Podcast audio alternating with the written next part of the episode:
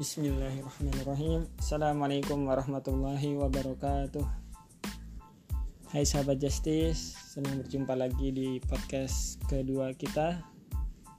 Dan mohon maaf atas kegugupan saya di podcast sebelumnya ya.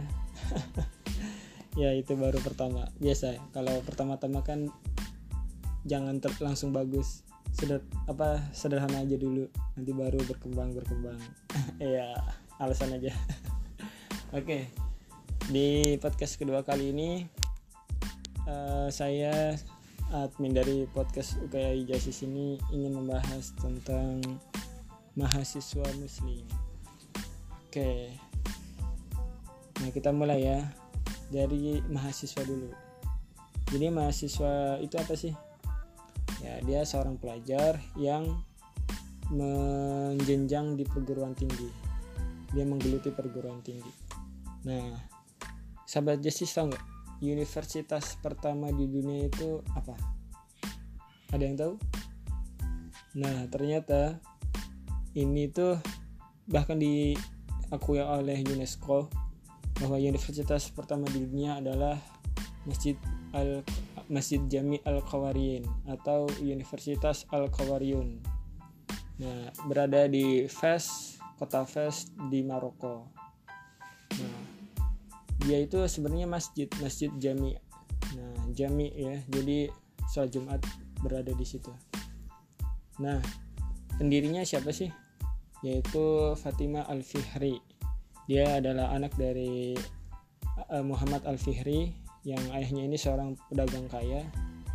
Nah, dia juga punya kakak, bersama kakaknya dia membangun masjid ini. Nah, karena punya warisan yang banyak, hampir semua hartanya itu difokusin ke masjid ini sehingga bisa menjadi besar. Nah, Al-Kawariyun, Kawariyun itu berasal dari mana? Yaitu adalah kota di Tunisia yaitu tempat asal ayahnya yaitu tadi ya Muhammad Al-Fihri. Kota asalnya dijadikan nama masjid ini. Nah, uh, sejarahnya tuh gimana? Kok bisa jadi universitas? Jadi dulu tuh sehabis sholat, sehabis ibadah, mereka para orang anak-anak muda ini biasa berdiskusi di teras-teras masjid. Mulai dari bahas Islam ya, agama, terus bahas ilmu alam, terus bahas jihad, perjuangan Islam udah sampai mana, udah sampai negeri apa, terus hmm, banyak lagi ilmu perbintangan pun dibahas tentang uh, geografi, kartografi, ilmu peta dibahas di situ. Nah, jadi Fatimah ini membuat sebuah lingkungan di masjid itu yang menyokong komunitasnya ini sehingga bisa memenuhi kebutuhan dari para pelajar-pelajar muda ini. Nah di universitas ini juga uh, itu disimpan jilid dari Al Muwatta Imam Malik. Wah mantap ya. Dan Al Ibar dari Ibnu Khaldun dan juga manuskrip lainnya ya. Nah bangga dong bahwa universitas pertama adalah Universitas Muslim yaitu Al Qawariyun. Nah adat mereka pun masih diterapkan sampai sekarang kalian pernah lihat itu enggak lulusan S2 atau S3 yang paling jelas sih S3 jadi ini belum ada perubahan. Kalian pasti ngelihat kalau pas kelulusan S3 ini para doktornya ini yang nguji terus yang mahasiswanya ini yang lolos yang lulus yang jadi sarjana itu pasti pakai pakaian yang menjulur ke bawah kayak gamis. Nah itulah karena dulu uh, saat kelulusan orang-orang itu wajib pakai gamis. Nah seperti itu dan itu dibawa sampai sekarang. Karena ini sudah ada istiadat yang berlaku di seluruh dunia jadi ya mereka nggak bisa ngapus itu. Karena itu menjadi ciri khas dari S3 gitu. Nah dan itu ternyata ngambil dari muslim yaitu pakaian gamis. Sadar nggak sih? Coba deh dilihat. Pakaian S3 cari aja di Google. Nah jadi gitu mahasiswa itu memang menjadi uh, itu tolak ukur majunya peradaban sebuah bangsa. Kalau anak mudanya ini bertalenta pikirannya maju tajam negeri ini pasti akan segera maju seperti itu. Nah dulu yang pernah yang perlu kalian tahu ya dulu keputusan negara itu diambil dari universitas. Gimana maksudnya? Jadi misalnya kayak gini negara nih misalnya mau berperang dengan uh, wilayah ini. Nah dia nggak akan berperang sebelum ada keputusan dari rektor universitas di negara tersebut. Nah kenapa? Karena dulu universitas yang membiayai keuangan negara. Karena mahasiswanya itu uh, kuliah gratis ya saat itu. Kuliah tuh gratis biaya negara. Negara uangnya dari mana? Dari mahasiswanya juga. Mahasiswa dulu itu uh, nyambi kerja kayak gitu. Nah uangnya itu mereka zakatnya besar. Jadi ke ke kasnya universitas kas universitas uangnya untuk bantu negara. Jadi gitu kan kalau kita e, merasa berhutang kan pasti kita akan nurut dengan apa namanya yang menghutangi kita. Nah seperti itu universitas itu dulu menghutangi negara. Dan bahkan sampai sekarang kalau kalian perlu tahu kekayaan Universitas Al Azhar di Mesir itu kekayaannya lebih banyak dari negaranya sendiri. Nah mantap kan? Nah seperti itu. Karena setiap mahasiswanya dosennya itu punya usaha sendiri dan bisa menghasilkan uangnya sendiri mandiri. Jadi gajinya bukan dari negara. Nah jadi gitu. E, kalau ada keputusan pasti dia akan ditanyakan dulu ke rektor di universitas ini. Mau perang atau enggak mau misalnya ada masalah banjir nanti tanya ke rektor rektornya nanya ke mahasiswa mahasiswanya ngasih solusi seperti itu. Nah itu ya. Semoga depannya Islam bisa berjaya seperti itu lagi. Lanjut. Nah jadi ada tiga prinsip yang akan saya sampaikan. Pertama itu tentang percaya diri.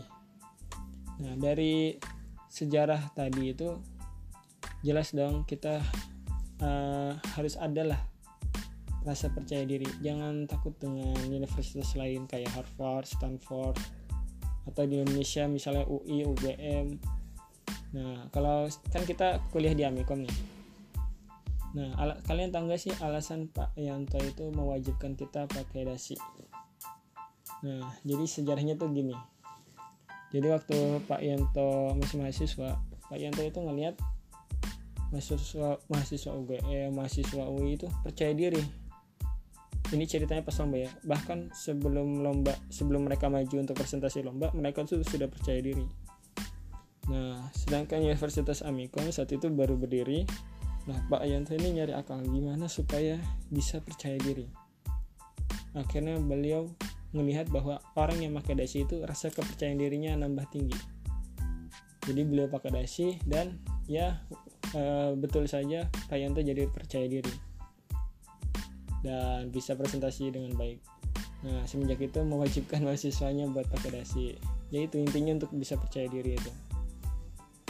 Nah, percaya diri juga harus dikaitkan dengan Allah ya selama kita seorang muslim kita ada hamba dari yang maha kaya yang maha kuasa maka percaya diri itu merupakan hal yang seharusnya memang selalu ada di diri kita. Lanjut yang kedua adalah mandiri. Seorang muslim apalagi mahasiswa itu harus mandiri. Kalau contoh realnya ya Rasulullah ya. Rasulullah itu dari kecil sudah mengembala kambing dapat berapa dirham sampai bahkan uh, lebih dari ekspektasi beliau sehingga beliau bisa bayar hutang dari Shuaibah yaitu ibunda persusuannya beliau. Terus oh, bukan ibunda yang ibu persusuan. Nah, terus uh, waktu umur 12 tahun sudah ikut Abu Talib berdagang antar negeri. Lalu usia 25 tahun saat memegang usahanya Khadijah, beliau pun sanggup menjalankan usaha yang sebesar itu. Kan saat itu Khadijah adalah wanita terkaya di Mekah dan kekayaannya diolah baik oleh Rasulullah. Dan walaupun ya nanti akan habis dengan dakwah, karena niatnya untuk Allah nggak apa-apa.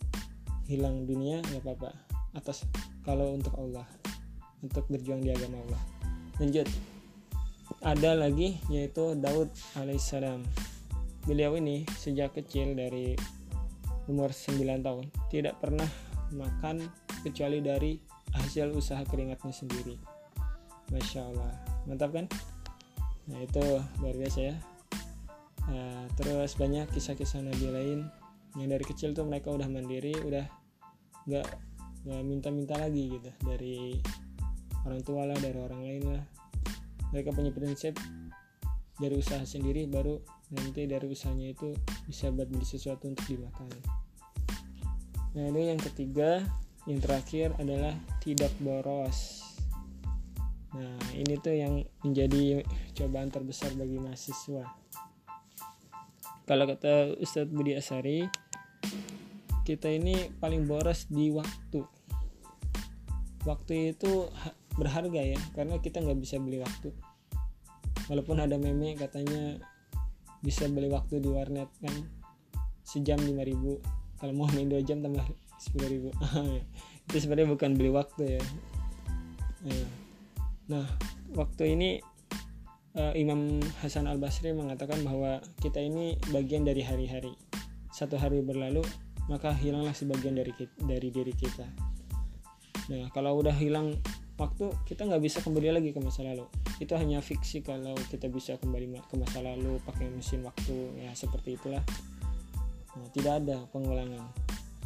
Nah sayangnya kita padahal sudah mahasiswa masih saja buang-buang waktu. Misalnya main game berlebihan dengerin musik berlebihan curhat berlebihan ya terus pacar-pacaran berlebihan. Bukan berlebihan ya emang nggak boleh sih. Uh, ya gitu dulu waktu zaman Rasulullah dan zaman para sahabat itu mereka nggak ada buang-buang waktu.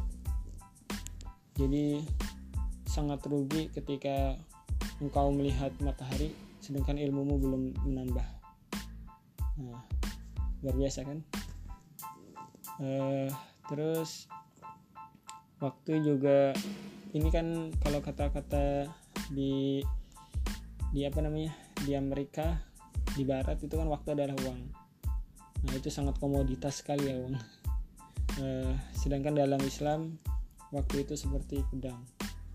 Dia punya dua dua sisi. Yang satu tajam yang satu tidak tajam. Jadi kadang-kadang bis, bisa membuat kamu melakukan sesuatu kadang bisa membuatmu membunuhmu. Ya, ya asal bisa memainkan pedang dengan baik pasti bisa menggunakannya dengan baik. Oh ya satu lagi. Eh, rahasia untuk bisa belajar ilmu dunia. Pertama itu Al-Quran. Jadi orang-orang hebat di pikiran di sejarah kita itu mereka menyelesaikan Al-Quran dulu baru baru bisa melakukan semua hal-hal hebat.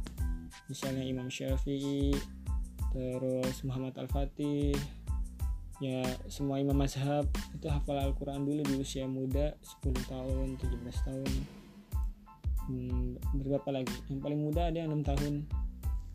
Setelah itu mereka baru membuat hal-hal hebat seperti Al-Khawarizmi yang dia bikin matematika bikin angka 1, 2, 3, 4, 5, 6, 7, 8, 9 dan 0 juga terus ya Ibnu Sina ilmu kedokterannya Ibnu Khaldun ilmu politik dan pemerintahan. Nah habis itu Muhammad Ali Idris yaitu uh, ilmu geografinya. Terus Ibnu Firnas yang dia terbang. Nah itu mereka menyelesaikan Al-Quran dulu baru menyelesaikan uh, apa yang ingin mereka capai dengan ilmu dunia itu. Seperti itu ya semoga bermanfaat ya. Ya walaupun agak apa agak berantakan saya nyampainya sorry. Tapi semoga kita bisa selalu mengambil hikmah dari perkataan saya tadi dan perkataan yang ada di teman-teman sekalian dari teman-teman sekalian. Oke terima kasih atas waktunya untuk mendengarkan podcast ini. Dia tunggu aja podcast selanjutnya wabillahi taufiq wal hidayah. Wassalamualaikum warahmatullahi wabarakatuh